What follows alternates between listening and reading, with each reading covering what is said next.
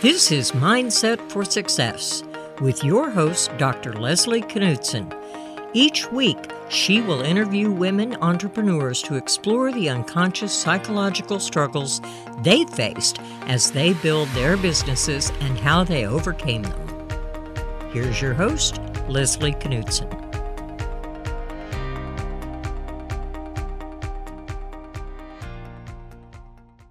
Connie. I wanted to welcome you today on my podcast, and I'm really excited to share your story with our listeners. I'm going to uh, say a little bit about your background, which is super interesting. Um, Connie Kwan is a management executive from Silicon Valley with 15 years of product leadership experience. She's an entrepreneur, advisor, and an active speaker on the topic of product storytelling. Her class, Storytelling for Startup CEOs and Product Leaders, have helped over 2,000 leaders, the majority of whom identify as female and minority, and help them building their story skills. She has founded two startups and helped many founders craft and deliver their product visions. She's a master of engaging different audiences through powerful narrative. Currently, she lives with her husband and daughter in California and enjoys partner dancing, snorkeling in tropical places, and camping in the great outdoors. So, welcome. Thank you, Connie. Leslie. Great to be here. Connie, as you know, it takes a lot to be a successful female entrepreneur. And of course, business acumen is key. But we rarely talk about those psychological challenges that women often face to achieve that success. And I refer to those often as those negative, sometimes persistent thoughts that can create doubt and undermine success and destroy self confidence, risk taking, and sometimes even decision making. Um, I wanted to start with you a little at the beginning and ask you a little bit to talk to us about your path to become an entrepreneur my dad was an entrepreneur. Uh, he, along with the family, started a business in, in Canada, actually, uh, in mm-hmm. the 90s, building computers. And I had a chance, I had a front row seat to that journey. Um, mm-hmm. I would go to his office after school every day, and he taught me how to build computers. So mm-hmm. that was mm-hmm. my exposure to computers, actually. And uh, I eventually took uh, computer engineering because well one i was competitive and i liked it because it mm-hmm. was the hardest one to get into um, but also because of the exposure you know? Um, i started coding early and and liked the kind of instant gratification that you get. You code it you run it and you can see mm-hmm. it happen real time. So um, i studied that and and you know i think the entrepreneur bug has always been planted in me because i got to see him building his business Right. Uh, and, and it became a part of me. Um, and I really wanted to have that uh, have that challenge. Um, I enjoyed working in all aspects of the business. Um, and that's that's probably why I ended up in product management, um, because product management is probably closest to starting your own business in in terms of being understanding of all aspects of the business, uh, because mm-hmm. it's the glue. It's really the glue between engineering, between marketing, sales. It's understanding all the pieces of the business so that you can take a product to market. Mm-hmm. So, from a you know entrepreneur perspective, uh, that's probably the closest profile to it. I know that you started one company in Canada when you were still, I think, in college, and then your second company has been in the last couple of years. Is that right? Yeah, so my first business was uh, with a with a uh, classmate of mine, and we we started building something for one of my dad's clients actually. Um, so he made hmm. computer hardware for them. Uh, of course, they needed software, and at the time, this was in 90, 99 maybe. Um, mm-hmm. They all the software comes in a box, and you install it on a CD back then.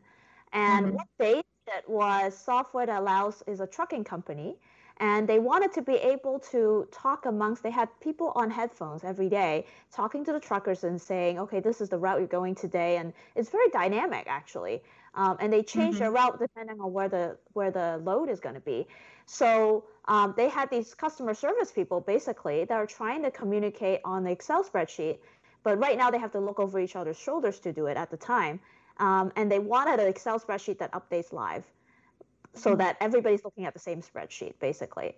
So mm-hmm. if, you, if, you, use Google Sheets, you know what I'm talking about. That's the mm-hmm. technology mm-hmm. for sure. Yeah.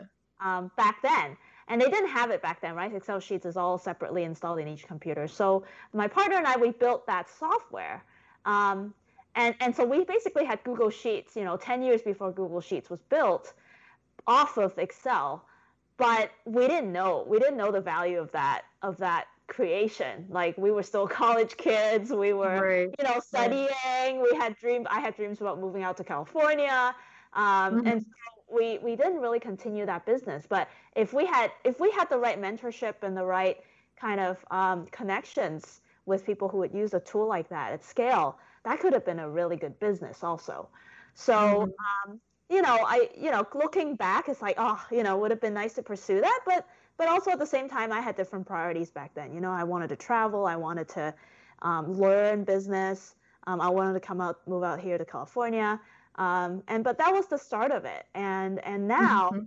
i have a business uh, teaching storytelling classes and also consulting with clients on product strategy mm-hmm. and it's a slightly different business um, this one's right. more education uh, you know the world has changed right it's it's much more you can create solopreneur businesses now. Um, you can use services online to automate a lot of stuff that you would mm-hmm. otherwise hire staff to do.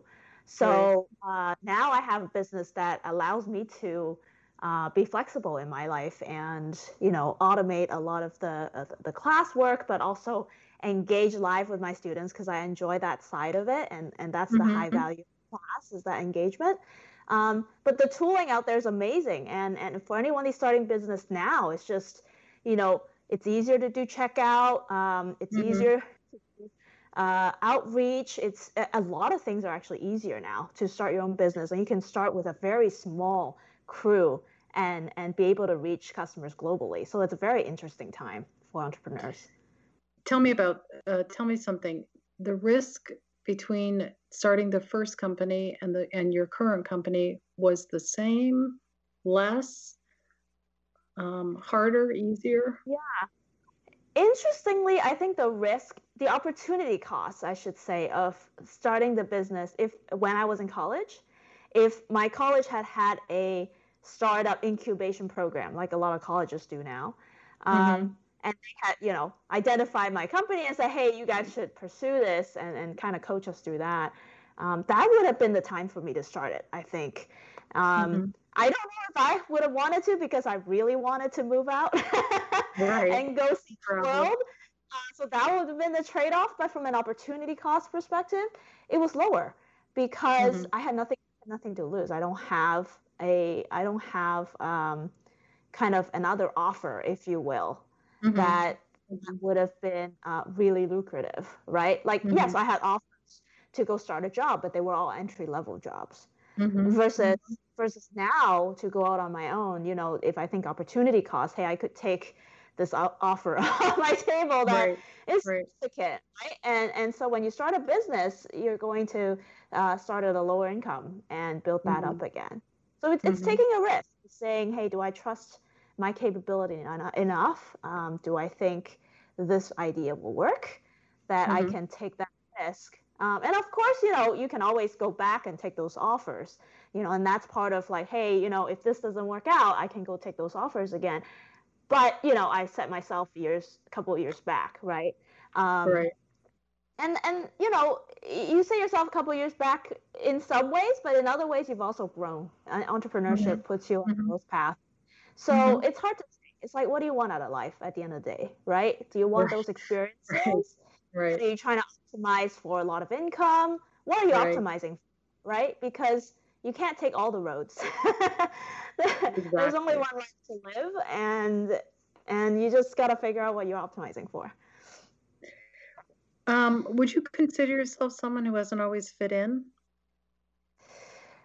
Yeah, I would say that. Um, I, I immigrated from Hong Kong to Canada when I was 11 years old. Mm-hmm. So in Hong Kong, uh, I felt like I was pretty popular in school there. And mm-hmm. uh, moving to Canada changed that because mm-hmm. I I the personality necessary to be popular there is different than the one here, than the one For in sure. North America, right? Different culture, and of course, you know, I my I'm still struggling with the language. Um, it's it's just hard to imagine being the popular kid when you're just joining the group, right? Mm-hmm. So mm-hmm. I did grow up um, kind of feeling out of place, right? I, I moved to uh, at the time, a lot of people moved from Hong Kong to Canada. Uh, most of them moved to Toronto, actually. Mm-hmm. And I mm-hmm. didn't move to Toronto. I moved like an hours out from Toronto, like a smaller, mm-hmm. uh, not town, but it's a it's a suburb. Mm-hmm. And uh, I was like one of two Asian kids mm-hmm. in school. Mm-hmm. so how did you how did you how were you able to handle that? Uh, you know, actually, innocence is bliss in some ways. I I did not understand a lot of. I could speak. I can write English really well. I was writing at a level beyond my ears at years at the time. Mm-hmm. So I went to an English immersion school actually, but mm-hmm. they didn't really on the speaking side of the language. Mm-hmm. So my speaking was terrible. Like I was I was mm-hmm. barely understanding. They were speaking super fast, and you know I could catch maybe twenty percent, and and you know there were I knew there were kids making fun of me um, but I didn't know what they were saying. So did, did it ever did it ever impact you in terms of being doubtful of your capabilities? I don't know to make friends or to be um, successful in school. Uh, I actually became a really good chameleon as a hmm. as a result of of moving, and I I could blend into a lot of environments. In fact, um, when I went to college, we had a co-op program, and every four months, we would go. Uh, you would go to school for four months, then you would go work somewhere for four months, mm-hmm. and a lot of you know that's one of the first uh, ways I got out to California is I, I actually mm-hmm. ended uh, working at companies in California and fell, falling in love with with the West Coast.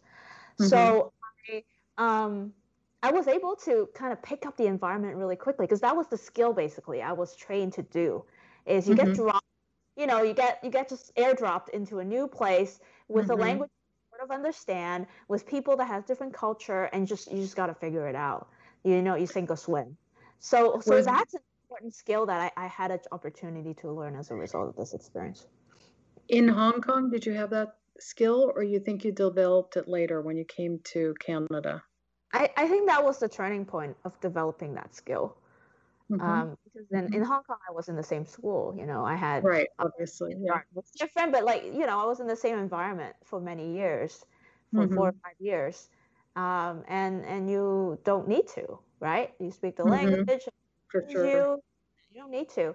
You know, you learn things when you have to. That's kind of right. how, right. how it sure. comes down.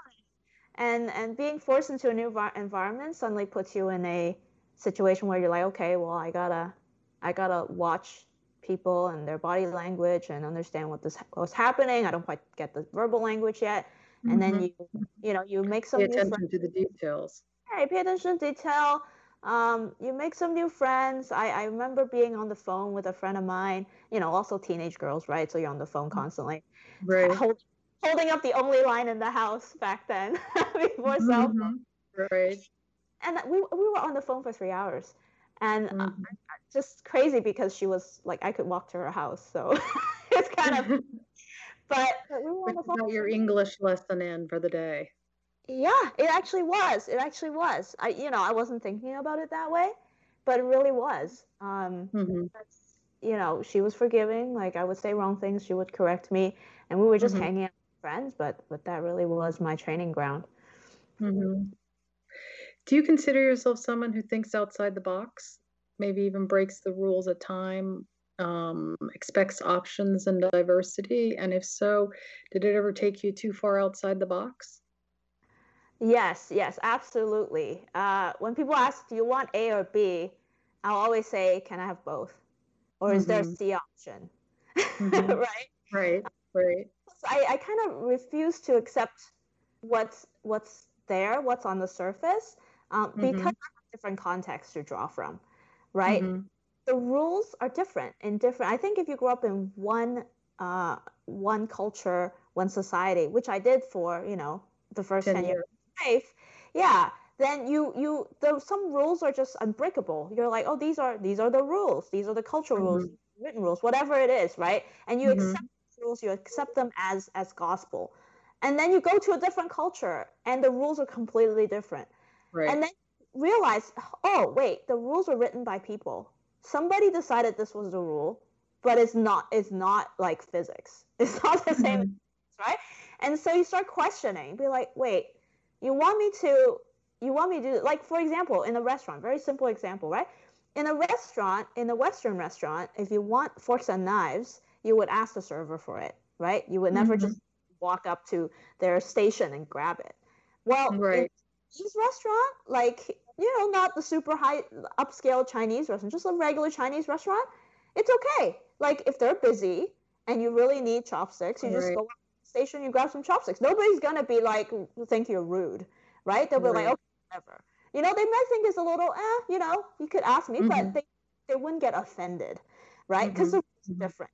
So those social rules are different. Um, and right. so, you know, understanding like the different contexts and kind of seeing these differences kind of opened my eyes to okay this could be outside the box the the solutions we have in front of us aren't the only solutions mm-hmm. and that's of what i do in in product management and leadership right. actually exactly it's exactly right. that work is, is helping people see the new options um, mm-hmm. brainstorming around the corners and putting brains together because you mm-hmm. take and that's why diversity is great because diversity are these small experiences that you see, right? Like people who, you know, go to one restaurant and go to another restaurant and see the different rules and they realize, oh, the world can be different. Um, and those small examples opens up your mind to see around the corners everywhere. Um, mm-hmm. So diverse teams are so powerful because you bring all the brains together and you say, look, we have this problem. Let's see how you see it. Let's see how you see it. And let's come together with a new understanding of the problem so that we can find new solutions. Right, and it really it shows that your one of your strengths, which of course you know, is your attention to details and being able to sort of sort out things in different contexts. The you know the critical and the non-critical pieces, probably also useful in computer science as well. Yeah, absolutely. Uh, you know, it, it's a problem-solving problem with, exactly. with software engineering. So, yeah. Absolutely. Have you ever worried about failing? And if so, yes What'd you do to overcome the fear, or how did you, did you write it? Everybody worries about failing, right? Um, and I sure. I think there's the inherent it doesn't feel good to fail, it doesn't feel good to fall um, mm-hmm. part. Um, but also there's a social pressure around failure, which is actually different in different communities. Mm-hmm. Um, I live in mm-hmm. Silicon Valley, so I know it's a bubble, it's a total bubble where mm-hmm. failure mm-hmm. here right? Failure is like, oh yeah, well, you know, how many how many startups have you tried and failed at? Um, on right. the one hand, it's celebrated, quote unquote. I'm doing air quotes here. Right.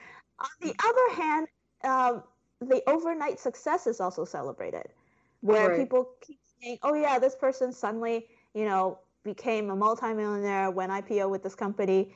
Uh, what they don't talk about is the seven-year journey leading that to that overnight success. Mm-hmm.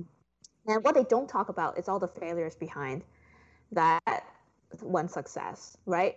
And so right. I, I that's starting to be talked about, but but the the story of oh the underdog, you know, dropped out of Yale, suddenly had overnight success, like that is so powerful as a story, so gripping, that that that's how you tell the story, and then people take it at face value.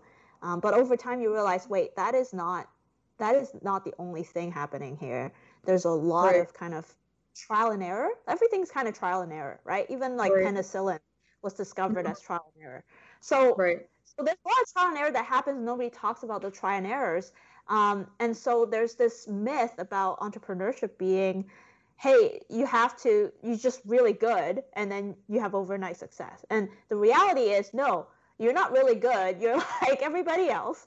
You try, right. you're really courageous, is what you are. You tried a lot of things you're willing to take the failure, you're willing to take the no's, and you keep going. There's a lot of tenacity in entrepreneurship, and then um, eventually you figure it out. Um, and something. And, and let me let me ask you this: the the fact of the matter is, on those difficult days when things don't work out, and I'm thinking about, of course, you being a woman and an Asian woman and having to raise capital. What have you done to um, in, in those difficult moments to kind of help you yourself through them? Yeah. Uh, having a solid support network has been really important. And mm-hmm. It it took me a long time to build that and, and understand the, the value of that.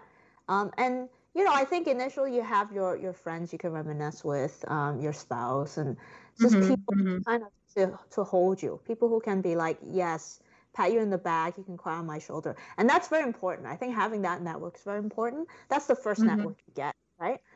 Mm-hmm. And then there's the second network that you need also, which I'm still building, right? Which is the one that says, okay, you're fine. You've fallen, there's no blood. You're fine. Get up, keep going. right? Right. And right, that network right. is also important. Um, and so having that, like people who not just say, because there's people who take care, like be like, you're fine, you know, everything will be fine. Um, mm-hmm. Um, that builds your kind of your stability. But then you need right. people your confidence too. People who says, "Hey, look, you fall. Everybody falls," and that might to be somebody. Normalize it. Yeah. Yeah. Yeah. People who challenge you and say, "Hey, you know, it's a, it's the coach, right? It's the coach in the in the gym or whatever who's like, yeah, this is gonna hurt. This is part right. of the journey. Right. Just get up and keep going. Or if you, you know, actually hurt yourself, oh, like there's blood here. Let's look at it. let's let's right. let's uh, actually, you know, take care of it and then move forward, right? Like people who know when to help you just just dust it off and keep going and, and be right. like, okay, now you need to take a little break because you want to break your muscles or you've broken some bones or whatever, right? Like people who kind of help right. you gauge that because some of it is you don't really know. It's like when you're picking up a new sport, you don't really know. Um, right. Are you going a little too far? Are you stretching too far? Um, or are you just in an un- uncomfort zone because you're supposed to be? Connie, you know what? You're not going to believe it. We're going to have to already stop. Um, today. I wanted to thank you so much for sharing with our listeners your motivation for why you chose to be a female entrepreneur and also how you overcame some of the psychological issues that you encountered. Where can people reach you to learn more about your work? Yeah, I'm at www.productmaestro.com and uh, you can find out more about me there. Um, I have a mailing list also that I share, you know, product uh, webinars, uh, free webinars, as well as product strategy uh, and storytelling musings with my list. So you can also join the list. Thank you so much, Connie. Super interesting. And um, have a great rest of the week. Yeah. Thank you, Leslie. Thanks for having me. It's been a great chat with you. Okay. This podcast is brought to you by Women Entrepreneurs Global, the first startup studio and digital DIY startup platform for women.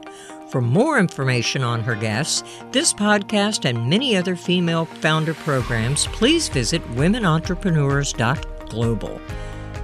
We believe in open and non stigmatizing dialogue about the hidden psychological difficulties experienced by many successful entrepreneurs and highlighting the strategies used to overcome them, such as the fear of failure, of not being good enough, and that loud, chattering internal critic is critical to helping other founders achieve success.